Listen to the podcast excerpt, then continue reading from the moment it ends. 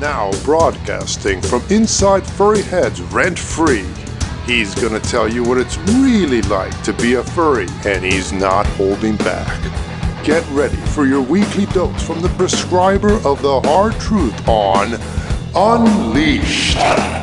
Here's your host, Lifty Husky. Greetings, folks, and welcome to Unleashed. I am Lifty, your prescriber of the hard truth. And joining me on the podcast tonight is my co host Tex. Hi, how are y'all? and because it is the final few days before Election Day, we are doing our Election Day special. We are discussing the issues, we're discussing the candidates, we're discussing the topics that matter, especially to everyone, not just certain furries, just everyone in this election and what's at stake. And we want to bring in another special guest that you've probably heard before. Please welcome Solosin to the podcast. Welcome. Welcome What's up, back. guys. Glad to be back. Yeah, yeah. Yeah, we're glad you're back too. Yeah. Well, I know that you love talking about politics and you're a conservative. Mm-mm. I, I wouldn't call myself a conservative. I would actually call myself an individualist. Okay, I, okay, I yeah. Do ha- I do. I would say I lean towards conservatives currently, just because I feel like they're the ones making the most sense. However, Mhm. I remain skeptical of any political party. So Okay. politically homeless, but I like to value individual rights and individual freedom. So Yeah. Okay, that's fair. Um yeah, sorry for sorry for the No, confusion earlier. Yeah. But yeah, I do know that you do like to discuss politics and oftentimes here in the furry fandom it's very difficult for people like us to discuss politics with others in the furry fandom, particularly because a lot of people just want to find an echo chamber. They just want to discuss within an echo chamber politics and political issues and basically to rant on politicians that they don't like. And, um, you know, that, that shuts us out. That shuts us out. That basically means that the entire debate is one sided and it's difficult for us to get our voice across. Not on Unleashed. Tonight, we're going to be discussing politics and whether you agree or disagree. The best way to voice your opinion is actually go to twitter.com slash lifty unleash and just comment comment to what we're tweeting comment to our podcast episodes and then just you know say hey i disagree or hey you're a jackass or hey whatever i don't care we tend to respond nevertheless we want to get our voices out there because we are not heard people legitimately do not want to hear what we have to say well not today we are definitely going to be getting our word out when it comes to these elections. So 2022, uh, the midterm elections, there's a lot riding on this year's elections. We all agree, right? Oh, I totally agree. Absolutely. So let's just get started by discussing what are the important issues that everyone needs to focus on. Because I feel like conservatives, they have a list of issues that are important. Democrats also have a list of issues that are important. The two lists are completely different. yeah, which is strange. Yes. Um, personally, I think the biggest two issues, I think, even on both the left and right's minds right now, is uh, one, the hyperinflation that we're witnessing across the country and across the world right now. hmm Um, but also the conflict in Ukraine and the escalation that's going on there, and the fear of um, it escalating to an all-out World War III. Um, because a lot of people um, kind of see how serious it's getting, and how much our involvement in that conflict is causing things to escalate. Hmm Um, and I think a lot of Americans are on edge, whether you lean left or right. No one likes what's going on over there, and people are feel fearful of that escalating. And then also, again, no one can avoid the issue of inflation because everyone's having to pay for it. Um, Yeah. So you have a lot of low income families that are now facing, you know, hardships where groceries now cost almost, you know, getting near that 60 to 100%, you know, more cost. Where, like for me myself, I mean, I just went to go buy groceries today and I bought enough food for maybe four or five meals, you know, all off brand stuff, cheapest I could find. And it still cost me like $70. Yep. Hmm. Um, and that's insane when that would normally cost maybe around 38 or 40. Um, it's getting ridiculous and everyone's noticing it. Same thing with uh, fuel costs.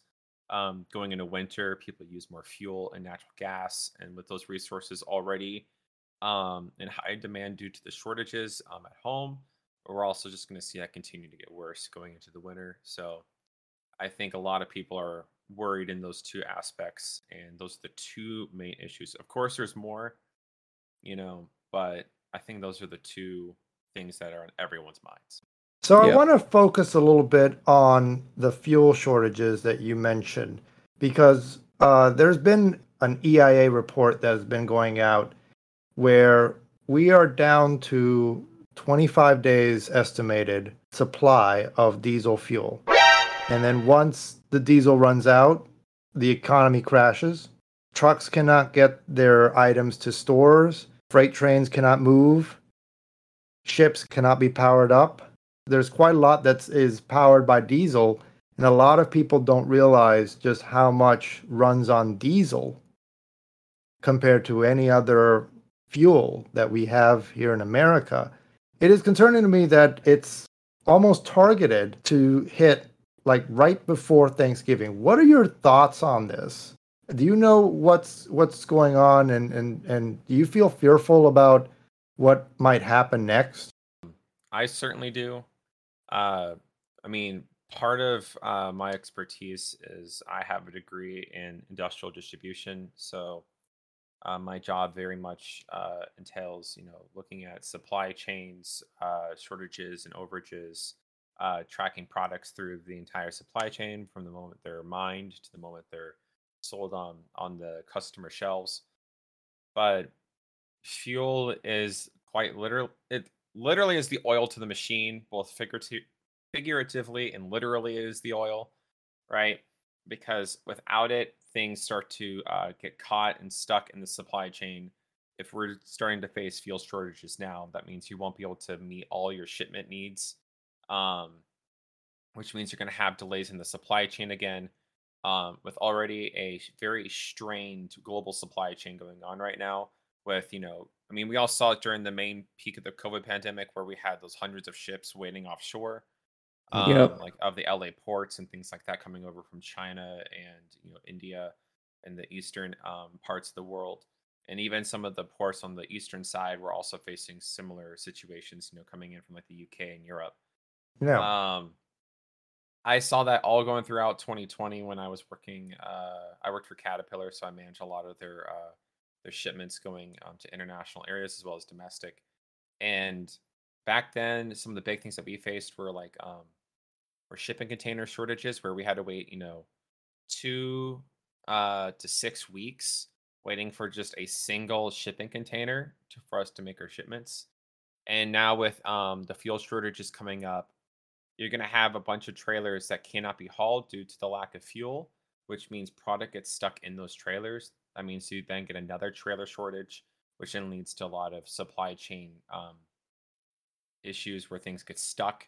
Um, and some items are not going to make it to shelves and will be lost as a result of this because, you know, not many people who study this topic don't, you know, they don't think about it firsthand. Like they don't think of the surface, like they can only see the surface layer of things. Meanwhile, when you dig into it, you start to realize how serious this is because, like for example, perishable foods. If it's you know, if let's say you you have a manufacturing line making a hundred uh a hundred gallons of milk each day, right? I'm just Yeah. using simple numbers, right? And let's say you're normally used to having your full entire shipping fleet that's able to transport a hundred gallons a day. Now, what happens when your your shipping um, reliability gets reduced down to where oh now I can only ship out 50 gallons a day due to lack of fuel, lack of trailers getting stuck, you know, in places. Now I can only export 50. That means your factory can no longer output what it normally does. So then you have to restrain on that, which then can lead to layoffs and shortages across the country. Because let's say your end consumers need 100 gallons a day, now they only get half, and it's literally impossible to get that product to the people. And you know, the thing is with when you're manufacturing things, let's say you're, you know, making them you know, milk or anything that's perishable, you know, once you make it, it has an expiration date. So then all of a sudden you're losing a massive amount of product and it's going to waste. And that leads to the shortages getting even worse. And that also will then lead to hyperinflation where things will become even more expensive. You're already talking about things like, you know, the fertilizer shortages as a result of the um, Ukraine conflict, because that's where a majority of the world's fertilizer came from was that country. Um, also, thanks to um, our current president, we greatly reduced our our domestic oil production, and we're relying on you know foreign oil, which made no sense because they said it was in the effort of green, um, like going green and combating climate change. But all you're doing is still Oh, using boy. fuel. Yeah. Now you're burning more fuel to get it here. So that- yeah. makes zero sense. Um, same thing with the pipeline and in Keystone, right? People said it was you know to prevent oil spills, even though you're at a much higher risk of causing an oil spill when it's on train tracks or on the road, ending up in those conflicts. There's a higher risk of it getting damaged or lost. Um, also, you have to burn fuel to transport fuel when it's above ground, but when it's in a pipe, it just gets pushed down the pipe. Yep. Way more efficient and less fuel being burned, less going into the atmosphere. So I know it kind of went on the tangent, but wrapping it all up, fuel, if that goes up and that becomes uh, a short, uh, if it goes up in cost and down in supply, everything relies on that one resource because we are very much an oil dependent society still. Um, even if you're someone who's very uh, green leaning, like you want to, you know, combat climate change and go to all solar panels and all wind, you know, the green dream, right? yeah you still have to realize even if you want to reach that you know utopia which i don't think we'll ever really reach you still have to make steps towards that. You can't make a giant leap without causing massive problems in the world right? Mm. some say oh we have to make the change now. Well guess what? When you turn off the gas and you turn off the oil people don't get the food they need. They it can lead to starving situations. It can lead to people not having enough uh, fuel to heat their homes in the harsh winter. And most people might say, "Oh, they'll still figure out a way in the, in the United States." Sure, it might get really, really hard. It might suck for a lot of people. You're gonna have people not being able to afford anything. Sure, we might, you know, go back into a, a Great Depression to make this change, and maybe you think that's, you know, something that we have to do. But then you also have to realize many third world countries rely on first world countries' tra- transportation routes um, to bring them supplies. And if we're struggling to feed our own people, guess what? We cut off our supplies to our third world country partners, and then they starve to death. Everything has a trickle effect, and not many people realize how sensitive our supply chains are, both domestically and globally. And fuel is the one thing you cannot allow to get out of hand because it the ripple effects that stem from that are are beyond comprehension of what that could cause. Oh yeah. So I'm already thinking about buying at least a one month supply of emergency food in case supply um, routes get strained to the point to where there's some gaps here and there where I can't find certain things. Like I'm not saying United States is going to you know completely collapse because I think we still have enough for ourselves. But then again, you look at politicians who don't really value and don't like they don't value America and they don't put America first they might be sending the resources resources that we need to other people rather than taking care of our own citizens first which is what you're supposed to do as leaders and that's what's got me concerned um, with what's what's what's coming i Mhm. mean unless we ramp up our own oil production now um, to help combat this um, i have great concerns Oh, Yeah, I, yeah. I do too. You know why? Because we need diesel for our farmers. They run their equipment.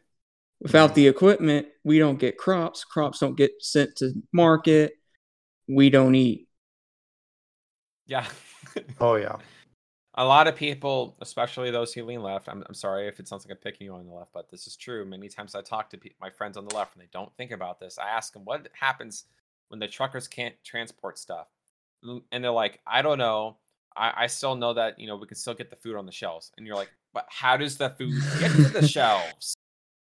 Oh, it comes on a truck. It comes on a train. What kind of fuel do they use? Oh, diesel?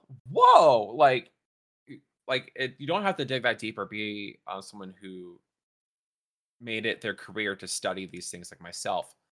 Very much of this is common sense. Like you have things come from places. How do they get to the new place from the old place? Transportation. What do you need to transport things? Oil. That is just hands down what you need to get one thing from one location to another location. Exactly. So without Yes. diesel, we cannot get the goods to people. And a lot of people really got a rude awakening on just how fragile our supply chain is during COVID when nobody could work and they had all these ridiculous requirements for uh, truckers where uh, truckers had to be vaccinated or blah, blah, blah. And we faced a trucker shortage. Uh, in California, they were basically giving out uh, licenses to kids as young as 16 to drive these trucks. And it's like, uh, no, no, I don't want. I don't want sixteen-year-olds driving sixty-ton death machines in our highways. Please, please, California, no. But yeah, a lot of people got rude awakenings right then and there, but it still doesn't seem like people still get it. It doesn't sink in because a lot of these people that that vote in the in the direction to where they want to continue the lockdowns who are over um, protective when it comes to like COVID, um, and who are diehard, you know, when it comes to committing to the uh, the Green New Deal and you know the the effort to combat you know climate change. They're they're so hell bent on being right and doing those things that they will ignore all the rest of the problems that it causes when you go, you know, head first into this, um, rather than taking a moment to think about the consequences of what you're doing. Um, I still have the text messages and tweets from when back when it was two weeks to slow the spread, when um I was still in college, um, and when even when they said just two weeks, I said that's gonna cause a ton of issues. And then when it once I found out they were thinking months, I was I was texting all my friends both left and right. I'm like, y'all, we cannot let this happen because it's gonna cause worldwide issues. And we're gonna see shortages, hyper. I like I listed everything that was gonna happen back then, back in those first two weeks to slow the spread. Told all my friends what was gonna happen if we went through with this.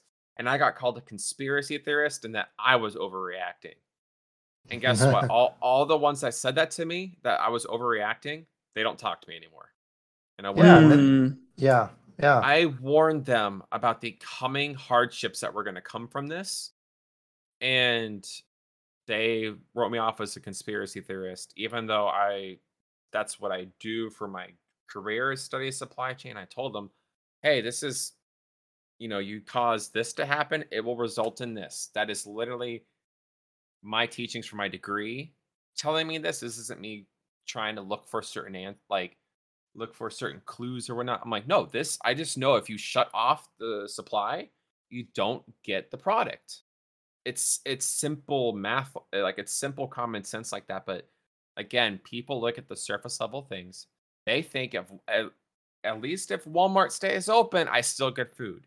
No, you got to keep everything else open, otherwise you cause Walmart to not get the supplies that you need. yeah. I mean, it does shock me how how people are kind of illiterate on this subject, and I'm glad that we have you on this podcast, and you know what to talk about because this can kind of go over my head too. But I mean, I see so many people that look at the Walmart and they're so spoiled to think like, oh, the Walmart always has what I need. I never have to go hungry. I never have to go and ground for things that I need. It's all at the Walmart. I can just get it. What and they don't think about, you know, where does it come from when it Yes. gets to the Walmart? And also, what made zero sense is when Walmart and all these other places were allowed to stay open, but all the small mom and pop grocery stores, all the small pop restaurants, they were all forced to close. But all the fast food chains, oh, they could stay open. That Yeah. was, and when I heard the term essential worker, that made zero sense to me. exactly. Like, and the reason why that made no sense to me is a lot of people think, oh, so we're just talking about things for food, things for water. Okay, we just need the essentials, right? the thing is, is every business is essential. When you're someone who, like me who studies supply chains, you realize how interconnected every business is. When you're someone who looks at, you know, sales records, who sells things to who, uh, what kind of products are needed in certain facilities. Not a lot of people do that deep dive thinking. Like for example, Walmart, right? hmm You you you you're only thinking about the food, right? They're Yeah. thinking, okay, I just need that one business to stay open. Well, guess what? What does Walmart need to run? They need um they need the places to make new shelves because shelves get broken.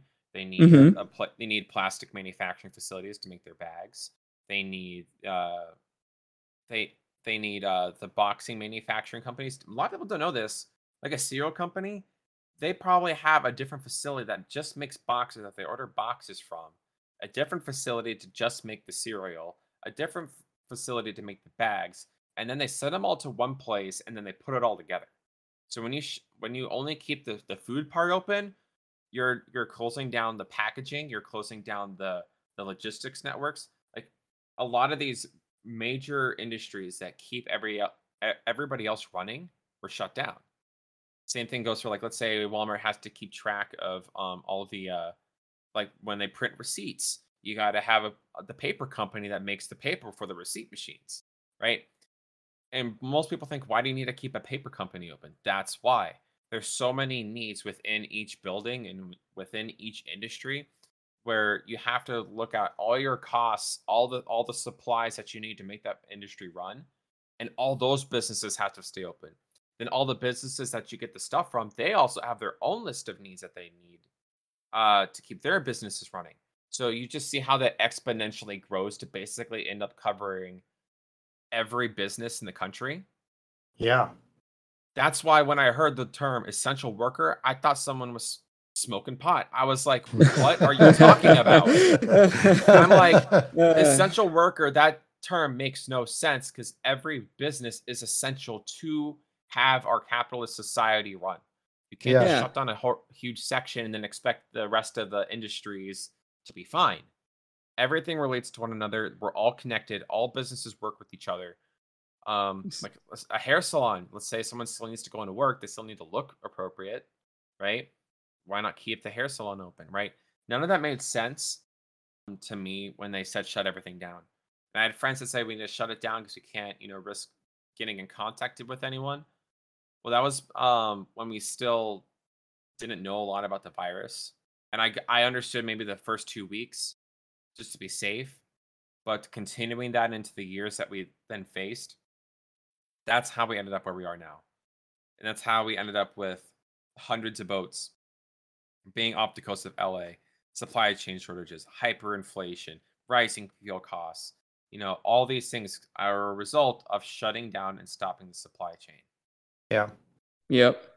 So I do also want to kind of pivot from this into the rise of kitchen table issues because I'm sure that there's a lot of kitchen table issues that will be at stake in this election that a lot of people don't really realize.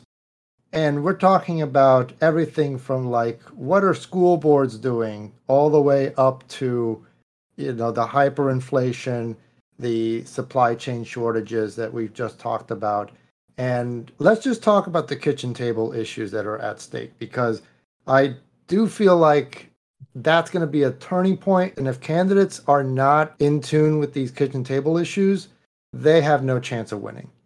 Like these are these are issues that actually affect people every day. They affect families, and people are going to be going to the polls, voting on these kitchen table issues. What are the kitchen table issues that you think are important in this election? Um, I think uh one like like you brought up was like the school board stuff.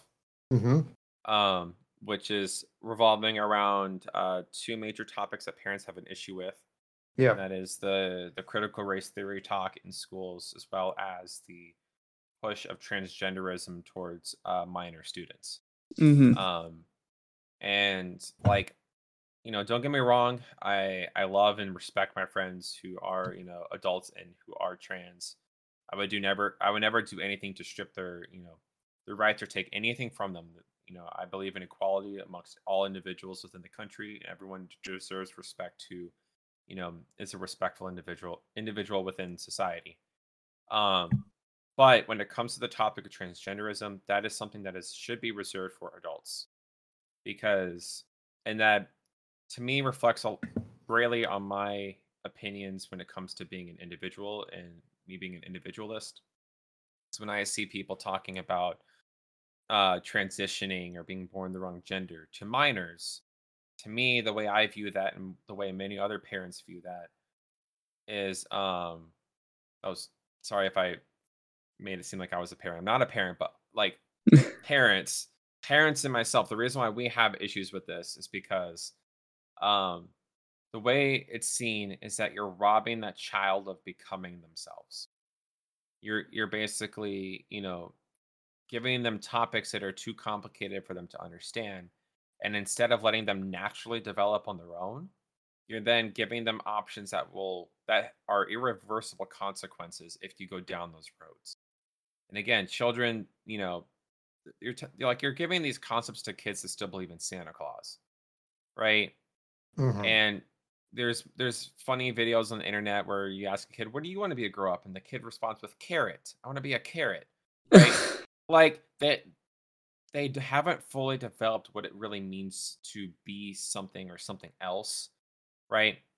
So the way myself and parents view this is that you need to let them develop on their own first. Then once they are an adult and they've kind of been molded into who um they're like they're supposed to be, just letting them naturally develop, you know, let them develop their own opinions on the world, you know, let them discover themselves, right? But then once you're an adult, you have the ability to make your own complicated adult decisions that will define the rest of your that will define the rest of your life. Right? Oh yeah. Exactly. Yeah. So even though I'm someone who I I lean or I am someone who believes in only two genders. However, I work with people at my workspace. I interact with people who are trans and I greatly respect them. I just disagree and I do I never do anything to make them uncomfortable or go and I, I never involve myself in their life. And to make example of this, I actually did have one associate um, where I were come to me who was trans, you know, discussing, you know, the things that they were facing to me because I was the only manager that was giving them a great deal of respect for being trans. So yeah. hopefully that lets people know that I'm not someone who will go out of my way to make someone who's trans uncomfortable just because I believe in only two genders. Right?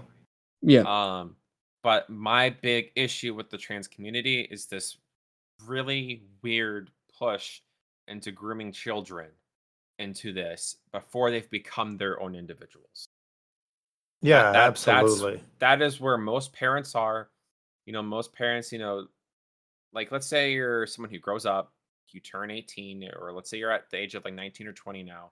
You're like, okay, I actually want to transition, and the parents are like very much against it. Sure, your parents can have their opinions too, but at least you're now at the age where you can make the decision for yourself. Now, with parents, I'm very, very worried and kind of concerned about all of these parents that insist that their kids need to their kids need to transition. And they need to make sure that there are doctors out there that will perform these life altering surgeries that they will prescribe all of these life altering drugs to children to young children before they reach the age of puberty.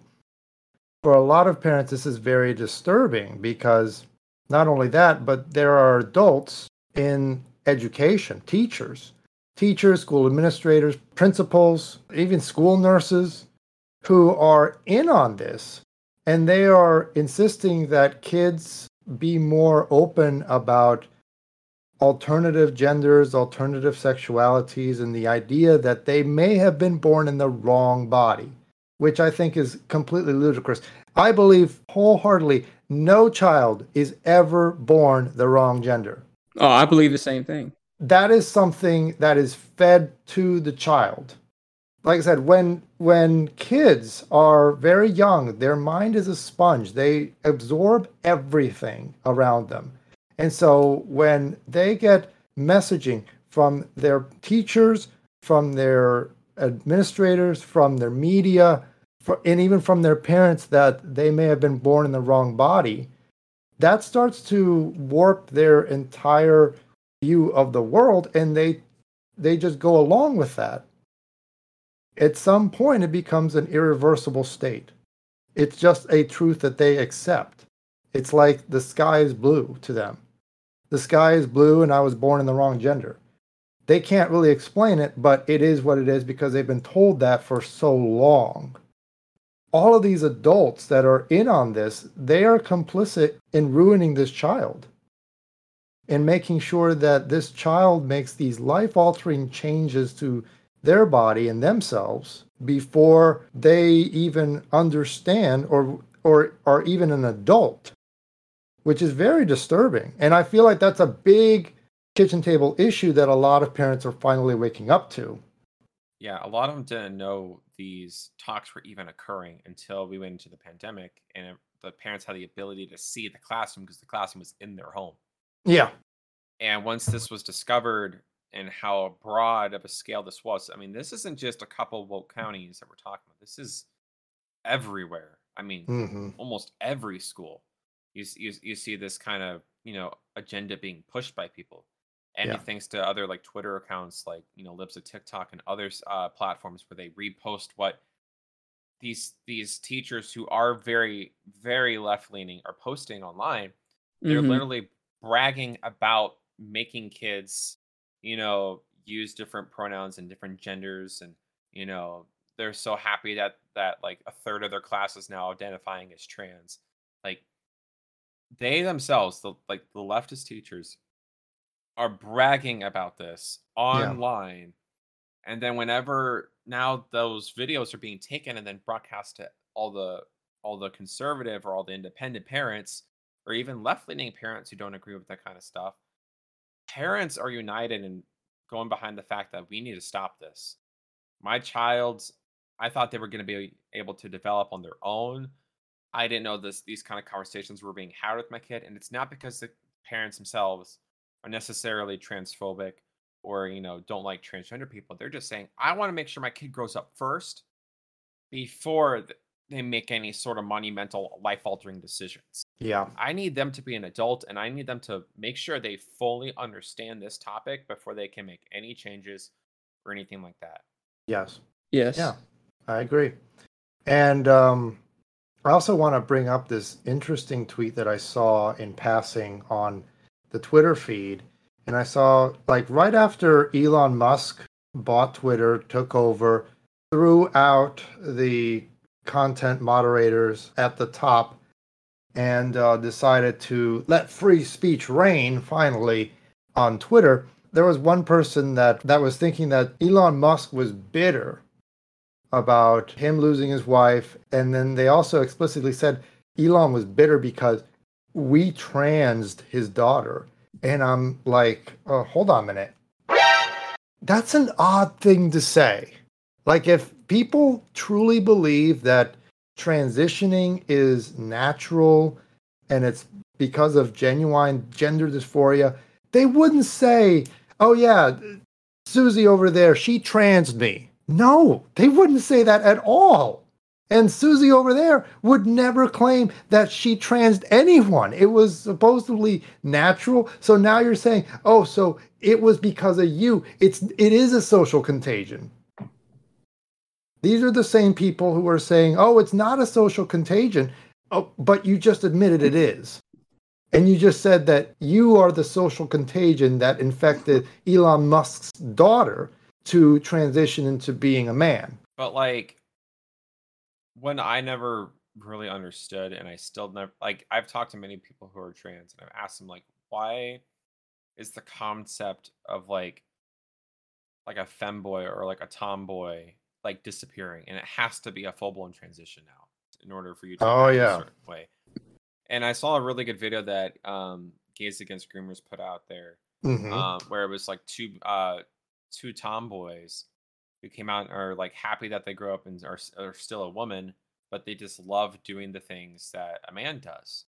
And Yeah. To me, I was like, what is why is that option like never talked about in these like transgender talks. It like never is. It's like, oh, you like to wear shorts and you like to wear a t-shirt and you like to um like go play basketball with the guys. That all of a sudden what you must maybe it's because you you are a dude.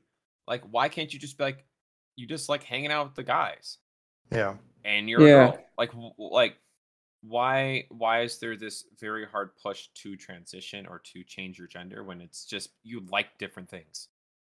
Yeah. like that that's what never you know i never like for me um i can talk very very easily in a conversation where i'm the only guy and it's all the girls like i i'm very comfortable in those environments i like having those talks right?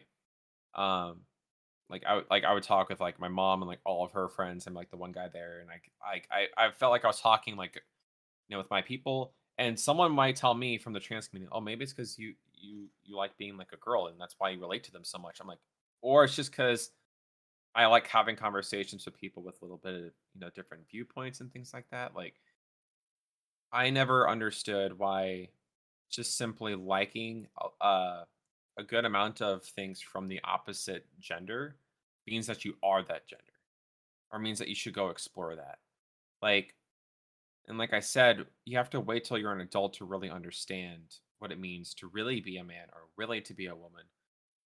Because you have not had the ability to interact with society independently until you're an adult. Yeah. Like you don't know um, the kind of options or things that you can explore as a man or as a woman when you're on your own. Like your entire perspective of society can change very rapidly, very quickly the moment you gain your independence. Right? Mhm. Like when I went to Oh, yeah. college, I found like the way I viewed things changed greatly. And now that I'm out of college and living on my own, paying, you know, for all my expenses now finally, It changes like- you. it changes you. hmm And now I'm finally out of college, I'm out of education, I'm fully on my own for almost a year now. And I've seen my opinions change a little bit here and there too about certain things. Right? And to me, to get so deeply like set into like convincing yourself that you you need to transition before you've had that experience of like being in society on your own that to me that makes very little sense and i feel like you're rushing any sort of decision like that Yeah. To me, it Exactly. means- Yeah. I don't think anyone needs to to transition. I'm I'm someone who also believes that like if I had a friend come to me and saying I should I think I need to transition, I'd probably do everything in my power to try to talk them out of it. But then ultimately at the end of the day, it's their own decision. And I'm not, I'm not gonna like stop them or do anything like drastic to do that. And I'm still gonna treat them as a friend, even though they go through with something like that. Oh yeah. Because to yeah. me, I'm someone who likes valuing the individual. And to me, I'd rather you be honest about yourself and who you are. And to me, I don't think transitioning is necessarily doing that. Yeah. And that's just my own opinion. And again, I'm allowed to have that and still be respectful to people who are trans. Like if I come across them, like I still will use the pronouns and things like that if they're respectful to me Yeah. right? I will. Mhm. s- I and a lot of people on the left, I can already hear it. Will say, "Oh, so they have to be respectful to you in order for you to use your pronouns." Well, the way I operate is I always start off with respect towards others. That's the starting line. I'm already over the line, giving respect out. But the moment you start treating me with disrespect, um, like I won't do anything intentionally to piss them off. Um, but I mean, you can't really expect someone to be respectful to you if you're treating them like garbage. Oh yeah. Absolutely. Yeah. I'm the same way. Yeah. And I feel like social media has played a big part in that. Like so many people are easily able to just trash talk people. And I'm guilty of this too. I'll, I'll admit it. It's very easy to trash talk somebody on social media when you don't have to look at them in the face. Mm-hmm. And there's, you know, and it's very easy to say whatever you want when on social media you've kind of been coddled to be acceptable. Any views you have be acceptable. Basically, been told to direct all your hate and anger to this straw man that may or may or not exist. My, like for example, when when I make tweets online and I, I'm like saying the left does this, the left does that, it's mainly the people in power that I'm criticizing. Like the way I, I I view it is I'm dishing out the criticism to those in power making the decisions. Yeah. But then also like telling people like, hey, if you're voting for them, you should really consider this because this is what the leaders are doing. hmm Right. But also so like I usually will make it pretty distinct whenever I'm targeting either the politician or the people voting for them. Like Yeah. in my tweets. Like if you're someone who knows me, you can usually tell. Sometimes you can't.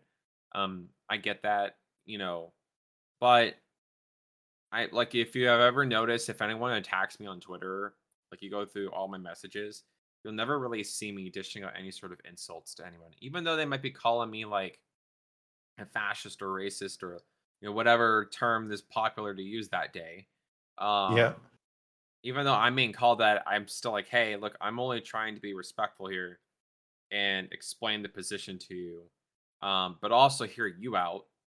But sometimes you can't. I, I honestly feel like right now, a lot of the people who do lean left, who are still very much like the um, the people that say like every Republican's bad, all the the MAGA Republicans are fascists. Those the people that go to those extremes.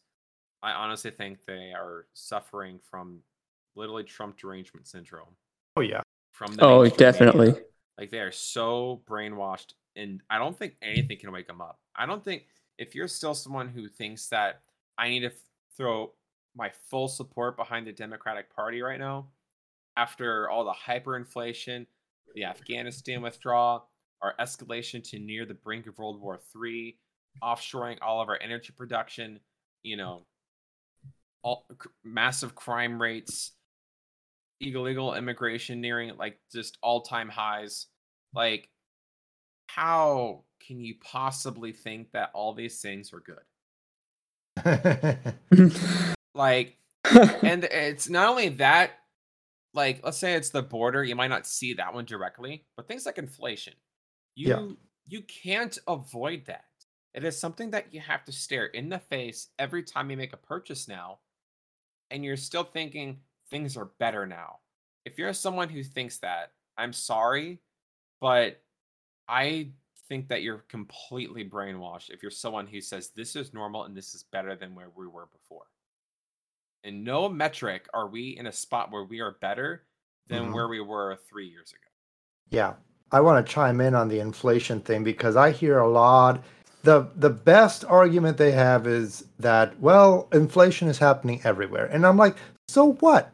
So what if it's happening everywhere? Why can't we get our inflation under control? You want another response to that? Yeah, what's that? What does almost every country back their uh their assets in? What currency is the majority of the assets in the world backed behind? The dollar. The dollar. So if the US inflation gets bad, what happens to every asset that's backed by the US dollar across the entire world? It goes bad too. it it it it, it affects all everything everything Yeah. tied to the us dollar and we are the number one currency in the world Yep. if we go bad everyone else goes bad and that's why you see a lot of countries like china and russia trying to sell their currency to the rest of the world right now saying hey you see how all your assets um just became hyperinflated and they depreciated in value really quickly because they were tied to the us dollar come try the russian ruble. Guess what? We're backing it in gold. We're not just Ye- basing it all off numbers on a computer. It's actually backed by something. And Yeah. you're seeing a lot of countries getting intrigued to now back all their assets in the russian economy rather than the united states um, economy backed on the dollar. And a lot of people don't track these kind of topics and these issues. And that's also why other countries are now considering dropping the US dollar. And when that happens, guess what? There's new world powers, and they are the much more oppressive and, you know, dictatorship like countries like China and like Russia. Yeah. If they get the upper hand and are able to swindle all the other countries or enough of them to their side back into their currency, guess what? There goes a lot of potential allies. There goes a lot of potential trade routes. Like this is extremely bad. When we just print money like this and our we increase our debt tenfold, what does that look like to other countries that are looking for a currency to back their assets in? They're gonna be like, nope, no thanks. Yeah. Yeah. That's why you're seeing countries like Venezuela and um what's another? Uh, it's another country in the I think either South America or Caribbean that is now um, making a lot of their currency backed in crypto because they're losing Oh, faith um, in world currencies. Ooh, Was that uh El Salvador that was Yeah. back in there? I think so. That sounds. I right. think it was. Yeah, I'm not I'm not sure, so don't quote me on it. But I I, I get I which just know one. there is a country that sounds correct. Um, Yeah. I guess I can check later and post post it on Twitter. I'm Yeah. not saying crypto's the solution. I'm just saying the reason why countries are now losing faith in U.S. dollars because we just printed out of thin air and we're causing Yeah. this hyperinflation. Mhm. Guess which party was leading the United States to spending that much money? yeah. Yes, the Republicans signed off on it, but which party spearheaded it and forced them to Democrats. sign? The Yeah, Democrats. Yeah. because they think money grows on trees and that it's not tied to anything. Well, guess what? Hyperinflation does one thing it makes the rich richer and the poor poor. Oh yeah. Yep. And that dollar that you have in your wallet, I mean, it's, It's only based now. it's no, it's only worth a dollar because we say it's worth a dollar. Or rather the government says it's worth a dollar. But what what does a dollar buy you anymore? Nothing. Hell, you can't even go to the Dollar Tree anymore and buy something with a dollar because hey, inflation kind of ticked that up too. It's now a dollar twenty. Everything in the Dollar Tree is a dollar twenty-five now. And people think, oh, that's just a minor increase on things. Well, going from a dollar to a dollar twenty-five, that is a twenty-five percent increase. Now, if Yeah. everything in the economy goes up by twenty-five percent, let's let's say you're used to spending one thousand dollars a month. Guess what? Now it's one thousand two hundred fifty dollars a month. Yep. A lot of people live paycheck to paycheck, and a Mhm. lot of their salaries aren't growing as fast as the inflation. So guess Oh, yeah. what? Now you're in the negative every month. Yeah. People are going into debt. But who Yeah. doesn't have to worry about that? The rich and elite. And that number, that 8.3, 8.4% inflation, that number is general inflation. So it's all the inflationary indices like averaged together. So it doesn't really accurately reflect the inflation that you may see at the supermarket with like milk or eggs, which can be like 40 to 50% higher than they were a year ago compared to like lumber, which probably gone up 4%. It averages out to like 8.3%. But at the same time, when you go to Walmart or to Safeway or wherever you get your groceries, you see a huge sticker shock at the milk aisle. You see a huge sticker shock when you get meat and vegetables. I mean, inflation is something that is hitting everybody hard. And to just say, well, everybody's suffering from inflation, it's just, it's reductionary and it, it- it's defeatist. It's absolutely defeatist. It's like, no, there is a solution to inflation. Unfortunately, our leaders are not really that that interested in tackling it as much as we think that they are. Well, when a majority of all the politicians are rich millionaires, they don't really have to worry about it. Exactly. yeah. That's another way to think about it. You ever see how so many people say that, oh, yeah, we need to vor the rich, we need to eat the rich, blah, blah, blah. But they never think about the politicians who are rich assholes who are sitting high on the hog. They don't have to go to the supermarket to do grocery runs. No, they get it delivered. Like motherfucking Steny Hoyer. I told you about Steny Hoyer, Tex. Yeah, you did. And my God. Ugh, and how hate him. this dude how this dude would get up on the podium and would complain about going to charlotte hall and seeing that the store shelves is like the the the shelves are are bare and i'm like yeah dipshit who do you think did that Oh, you did. Like give me a break you you you're really shocked at the bareness of the shelves and yet you don't ever once think well what what happened let's go call scooby-doo to solve this mystery i mean uh, I, come on now this is insulting Yeah, At the this people point. voting to halt the supply chains, the ones wondering how did nothing get to my grocery shelf? Hmm. Again, because they don't understand economics and they don't understand how supply chains work. They don't. we talked about a lot of that in the first half hour We did. Yeah. Yeah, and, and it's it really shocks me how many furries are actually like single issue voters, and I I hate single issue voters. There's got to be more things that are affecting your life than this one issue, and you don't even care to vote or to research the candidates on these one issue. Like, you know, you've got to be a multi-issue voter. You've got to be informed. And the thing is, they're willing to sacrifice some of the main qualities that they used to have. Like, for example, the left like to claim they were the anti-war party. Guess which party is now screaming from the rooftops? Yes, let's back Ukraine. Let's get the World War Three. You Talk know, about double standards. They are. It's insane. Like the people that are still putting like the Ukraine flag in all their Twitter profiles or saying "I stand with Ukraine." Y'all are begging for World War Three if you're doing stuff like that. That is, like, look, this is another hot topic issue that is going into the midterms. I think it's something that we need to talk about before this uh, this podcast ends today. Yeah. But absolutely.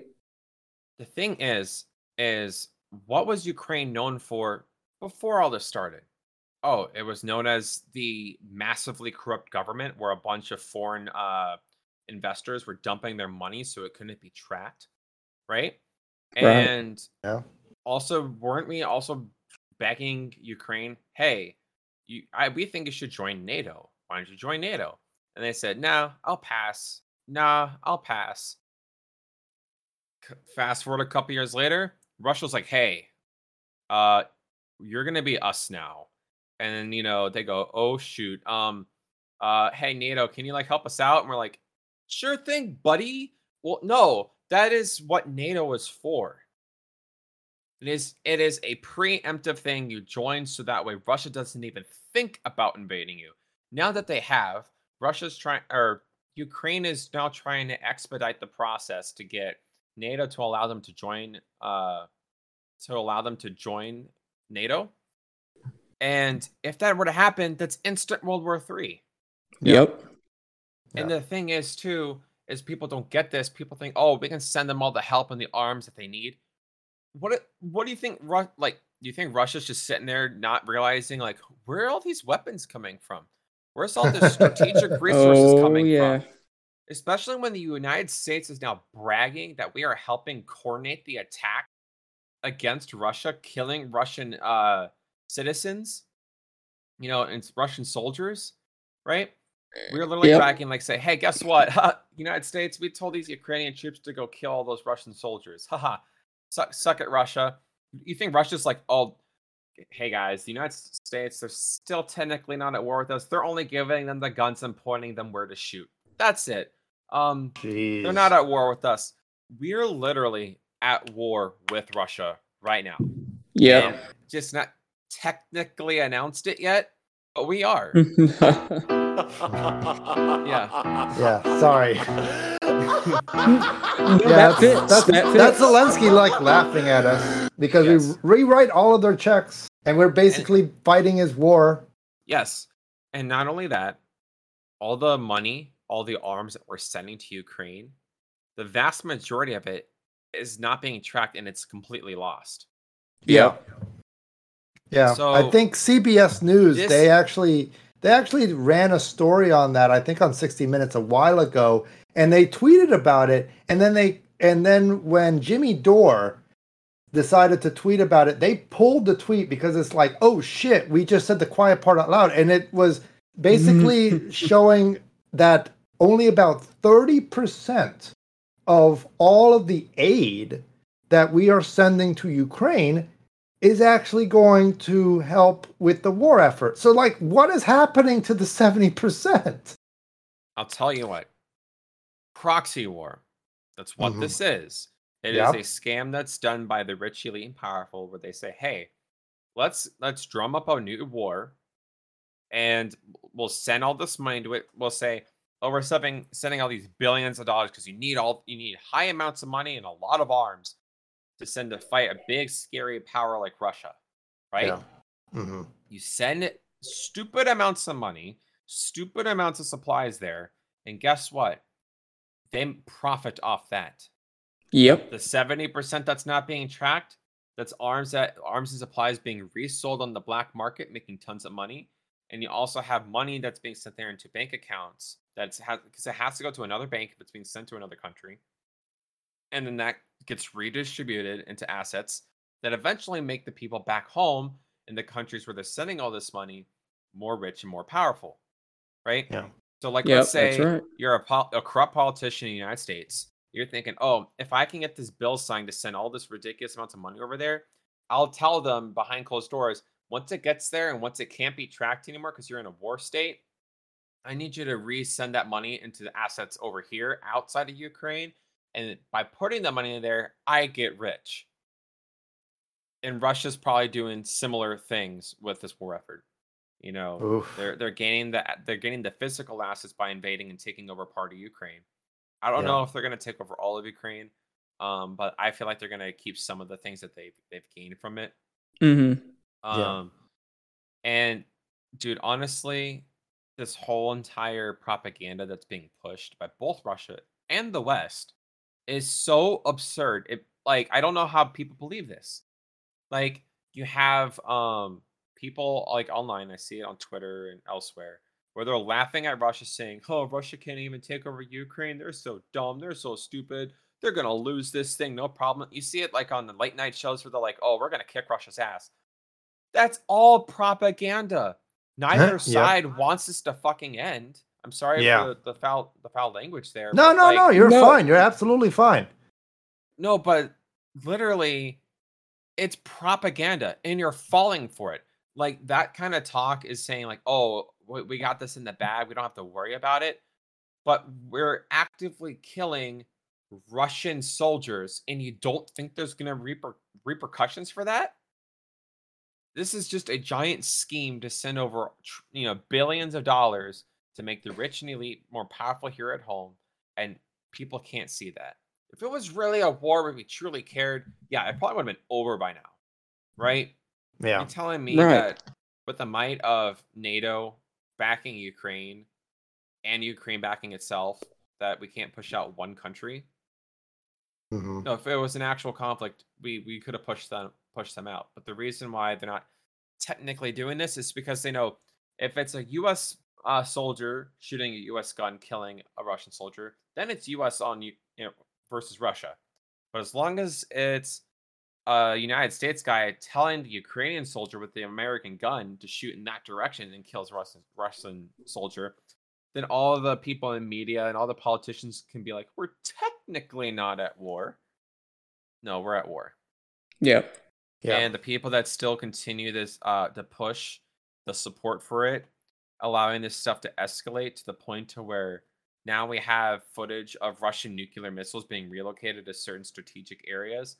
Y'all are begging for escalation and things to get much worse and much more people to die.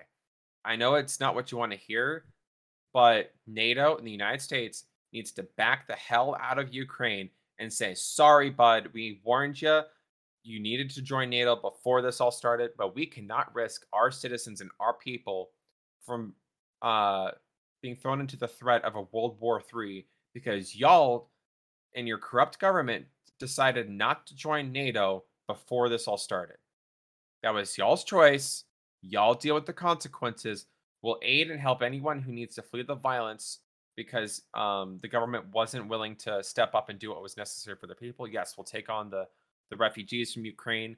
We'll vet them. We'll go through the proper refugee process because that's what the refugee status is for. When you're actually fleeing violence like that, fleeing a war, and you you're tracked, you're vetted, you're allowed into the country to seek asylum. That's a proper process we can do. We'll do that for those people. But as far as us stepping into your country, giving you supplies, I'm sorry, we can't. Yeah. Because I need to protect my citizens and de-escalate this as soon as possible. That is the right move to do. We should not be in Ukraine. And the fact that we're still doing this, and the fact that there's still, you know, millions of people in this country and in NATO countries still saying I stand with Ukraine and believing the propaganda and pushing this has me extremely concerned. And they're also the same people worried about World War III when they themselves are buying into the propaganda and pushing for it to happen. Yeah. So before we wrap up this episode, we're just wanting to talk about the current House and Senate and gubernatorial makeups of America because it is going to be a very, very exciting race this year to watch. Of course, all 435 seats in the House are up for election, and uh, some of the Senate seats are up for election. Um, I just want to, I, I can't talk about all of the races that we're probably watching, but I'm sure that there's one or two either within our own state or our own district or outside of our district that we are really looking at very carefully. And what are those what are those races that we're all looking at? Uh, let's go ahead and start with you, Solosin. One that I'm looking at isn't actually the state I now live in. I live in North Dakota right now. Yep. I'm not too worried about that one, you know, going red. Mhm. Um, honestly, I wish it wasn't an incumbent that was here. Uh, I would like someone new that might be able to push for better change. Um, however, the one I am concerned about is my the state I'm from, Texas. Yep. Um, I'm concerned about the governor race there, where it's Abbott versus Beto. Yeah. Um, I'm very concerned because I love my home state of Texas. I didn't leave because I didn't like Texas. I just wanted to try new things and seek opportunities. Um, and I've always thought about maybe going back to Texas one day. I, I love that state, and I know if Beto were to become the governor of it, I could easily see that state slipping into just utter hell. Hmm, I yeah. mean, you're talking about a man who straight up said, "I'm going to take your guns to the state that's known for being like probably the most crazy when it comes to the Second Amendment, Yep. right?" Yep. And I can see tons of internal conflict happening within that state if he's elected. He is in no form or way a representation of the majority of people in Texas. Oh yeah, Not absolutely. The only way I see him getting in is due to all the people fleeing Democrat states coming into the country that haven't really assimilated yet and understood the values of you know Texans who have lived there. Um, voting for policies that they think will be better, but will just end up making Texas just like the states they fled from. That and Mhm. the illegal immigration going on. I Oh, absolutely. I I know there's large amounts of illegal immigrants that vote in the Texas elections Yep. Yeah. um, because pollsters who do lean very left will encourage them to do so. Um, like I had a, a friend, uh, a friend's mom, um, that I, they were my roommates in, throughout all of college. When she was still on her green card, because um, their family immigrated here from Algeria, um, because she was a minority and she also wasn't, you know, like basically the left thinks anyone who's white and Christian is going to vote conservative for some reason. Um, but she was, you know, an Islamic woman from Algeria, and she uh, wasn't a citizen yet. She was on her green card still, and she had friends that were trying to convince her, "Hey, why don't you just go vote um, down at the office?" And she said, "I'm not legal to vote yet." And they said, "Oh, don't worry about it. Just show them your uh, one of your IDs, and they'll let you vote." Oof. Yeesh. and that was in the Houston area. Yeah. Um, And Houston's also been trying to fight to get more of those drop off areas uh, to stay open um, for the election. So I'm I'm very much concerned about um, voter integrity in the state of Texas. Most people didn't think it was a state to worry about, but then again, you have, Hmm. all you have to do is look back at the race against Beto and uh, Cruz, and that was very narrow, way too close for comfort. Yeah. Um, yeah, it was. I think a lot of it has been due to uh, corruption and uh, voter fraud within the state because it's seen as the state that can't flip blue because that's super that's the super conservative state that's how fox news likes to paint the state it's like oh it'll never turn blue and they like to paint it off as a fantasy but if you're someone who doesn't pay attention and doesn't look at the grassroots movements happening there it can happen and it can happen through legal ways and it'll, again it'll be like 2020 where it's too late to make any meaningful change oh yeah. Yep. So Tex, uh, what's what are the races that you are watching, either in Texas or outside of Texas?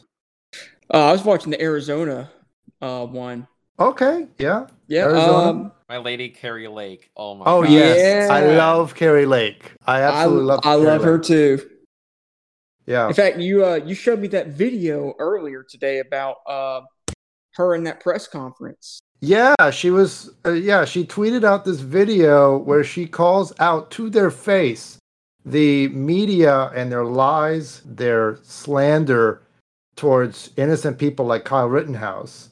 Mhm. You know, calls it to her face. You know, calls it RussiaGate bullshit, and I'm like, yes, yes, this is who we need. We need somebody based like this. Yeah, we need more of her. i like well because the thing is she is from the media she worked at media Yeah. for her entire career she Yeah. knows exactly all the techniques that they're willing to throw at her Yep. She knows how to react to every single one of them and always remain on top. Oh every yeah. time. Yeah. Like whenever she was being accused as an election denier, right? And then someone asked her that question, and then she Mhm. had one of her people who wasn't even a journalist give her documents saying, "Oh, I mean this giant list of like a um 150 ins uh uh 150 times where like Democrats were saying the 2016 election was stolen, or how about Stacey Abrams saying the election was stolen in Georgia. You know, Yep. Ooh, yeah. You had all these examples of them all being election deniers, and it's okay to question the election. It's your ability. That's why we live in a in a country where freedom of speech is the thing. You're allowed to question the governance of your of your state and your country. Mhm. You're allowed to investigate. You're allowed to look at these things. I don't Yeah. blame Democrats for wanting to like look into 2016. They have the right to do it. Do I think it was kind of silly? Do I think it was a bunch of propaganda that was easily a- they were easily able to debunk? Sure.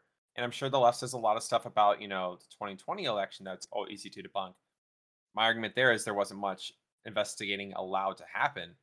Um the point is she points out the double standard when one side does it versus Yes. the other and makes the media look dumb as hell for asking that question in the first place. And that's what I like about her. She knows exactly how to step around them and combat them every Mhm. single time and always end up on I top. absolutely love that. I mean, I was just telling Tex, if this woman does not win the governorship, there needs to be investigations. there's- Yes. I mean, there's Absolutely. there's there can't her opponent is so deathly afraid of uh debating her. She she won't debate. She missed the deadline, and Kari Lake was like, "Look, name that time, that place." She even wrote her a letter saying, "I will let you write up the questions that the debater will ask."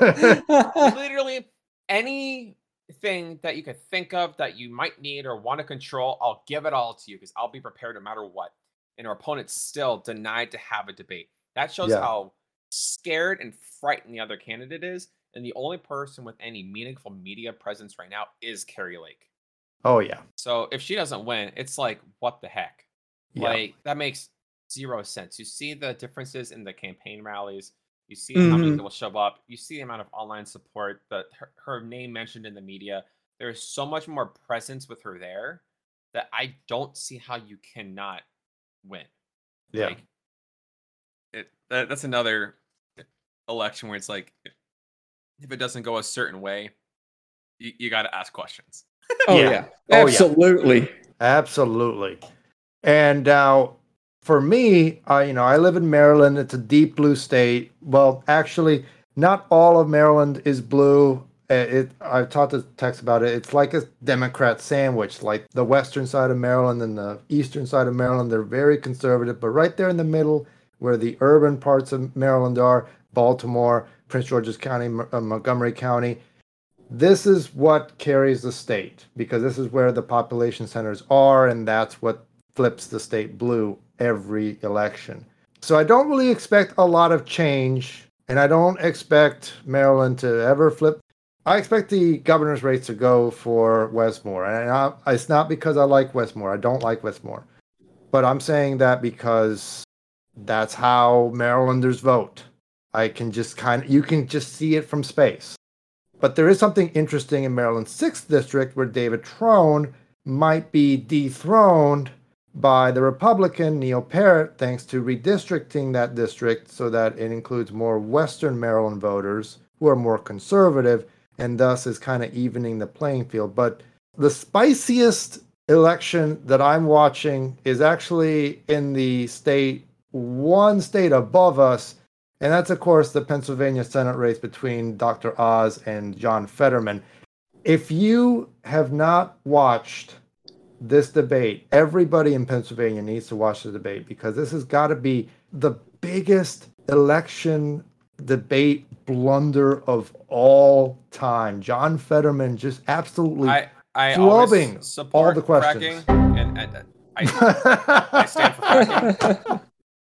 I mean, I was watching it with Tex, and every time he would, every time John Fetterman would stutter, I would play the sound because I could just see, I could just see John Fetterman's brain just like having a meltdown every time, and it's just like I, I, I, I support Fetterman fracking. EXE crashes. Yeah, Fetterman.exe has crashed, and I'm like, I can't believe now that look. this race is so close, and it's on the side of Fetterman. Okay.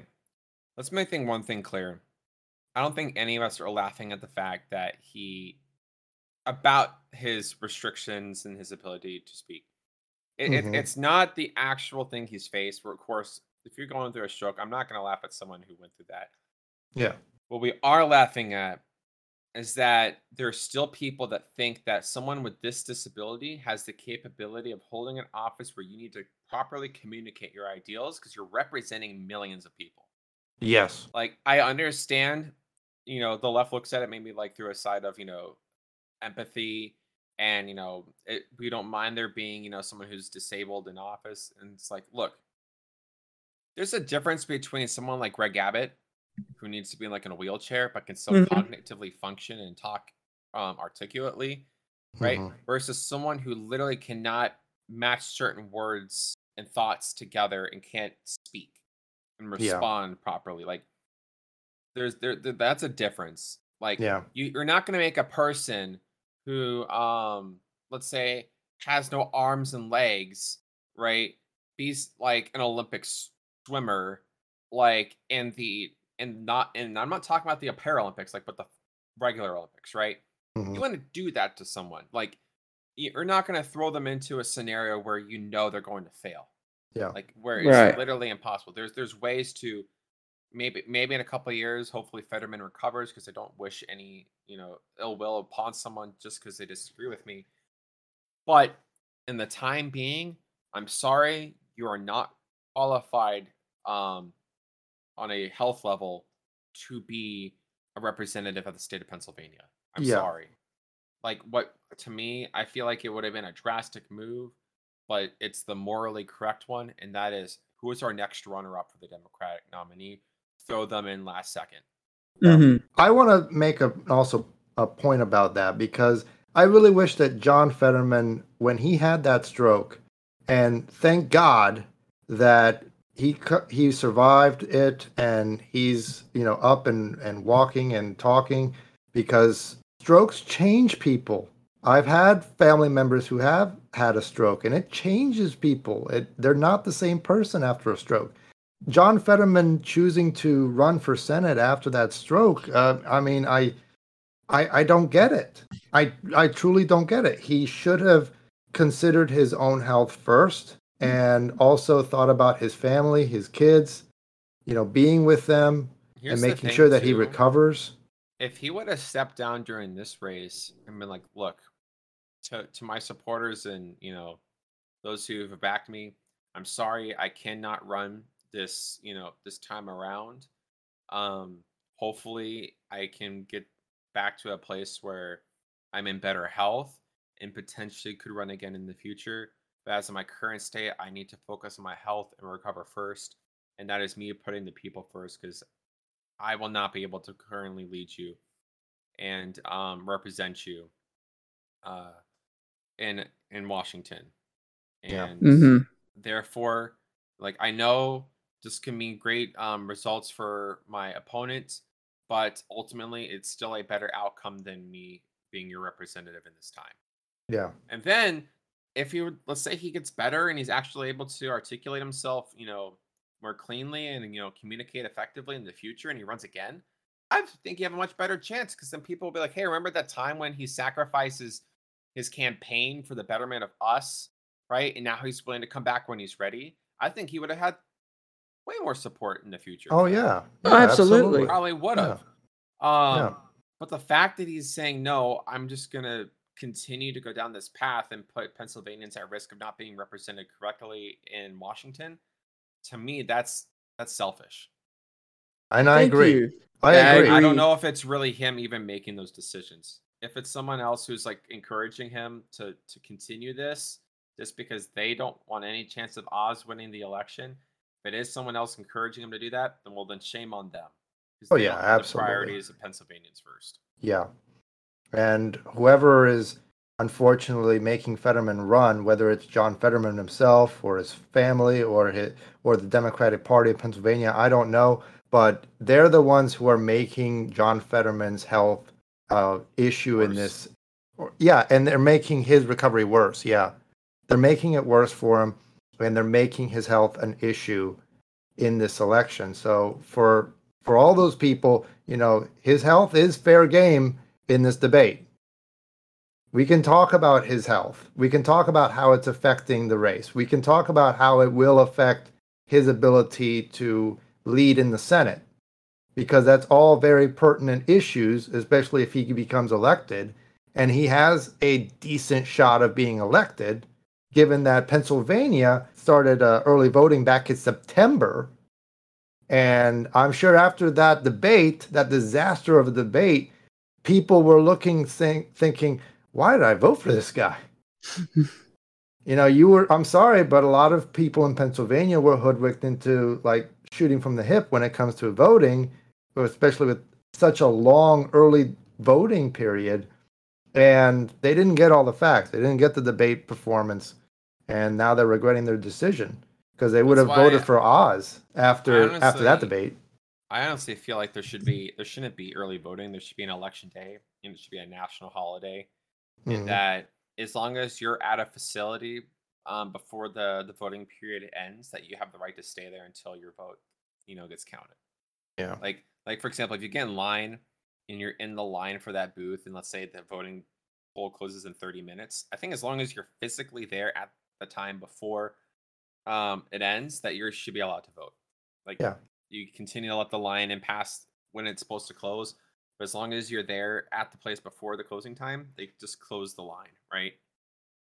Like yeah, and make it a national holiday. No work that day. Everyone's focused to go to the polls right? Instead of all this early voting where technically there's still no national holiday for it yet. Yeah. That way, you don't have issues like this where something comes out, you need to change your vote, right? Because the election's still going on, you have ability to change it, but you don't. Mm-hmm. So I think having it on just one day, and, and you go at it, and it's a protected day through a national holiday. I think that's the best way to avoid these types of situations where people oh, get yeah. hoodwinked, where someone can hide off in a corner for a while then say something completely opposite or contradictory to what they were campaigning on, or something completely changes the the name of the game, and you have no ability to go back and change your vote. Mm-hmm. To me, yeah. just to be consistent, make it one day, everyone gets to go vote, and there's no exceptions to why you can't. Yep. Well, anyway, that's time. Thank you very much, Salohcin, for uh, speaking with us tonight on Unleashed. Just for our listeners, if you want to like throw some uh, some links so that people can get in touch with you? Yeah, so if you ever want to uh, talk to me, I do my best to try to reach out to those who message me, but um, I mainly post my thoughts and opinions on Twitter, which hopefully will now become a uh, more free speech platform due to the Musk takeover, which was. Oh, yes, hilarious. absolutely. Yes. Um, but my at there is at Salohcin, which is Nicholas backwards.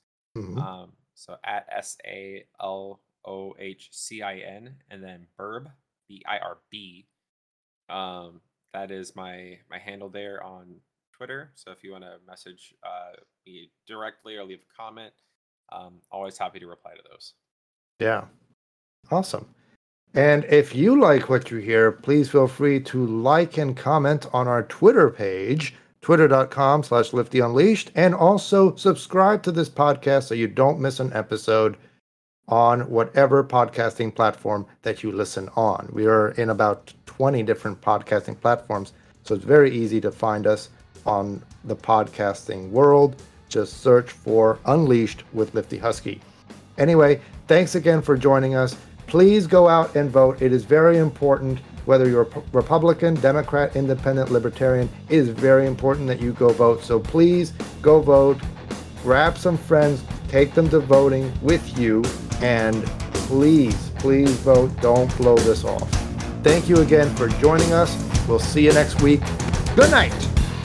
Follow us online on Twitter, twitter.com slash lifty unleashed. Don't forget to subscribe for the latest episodes wherever you get your podcasts. Unleashed is brought to you by executive producer Brandon Squire, hosts Lifty Husky and Texiote produced at the FJB Studios, Seagirt, Maryland. Opinions expressed on this podcast are the respective views of the hosts and guests only. Unleash!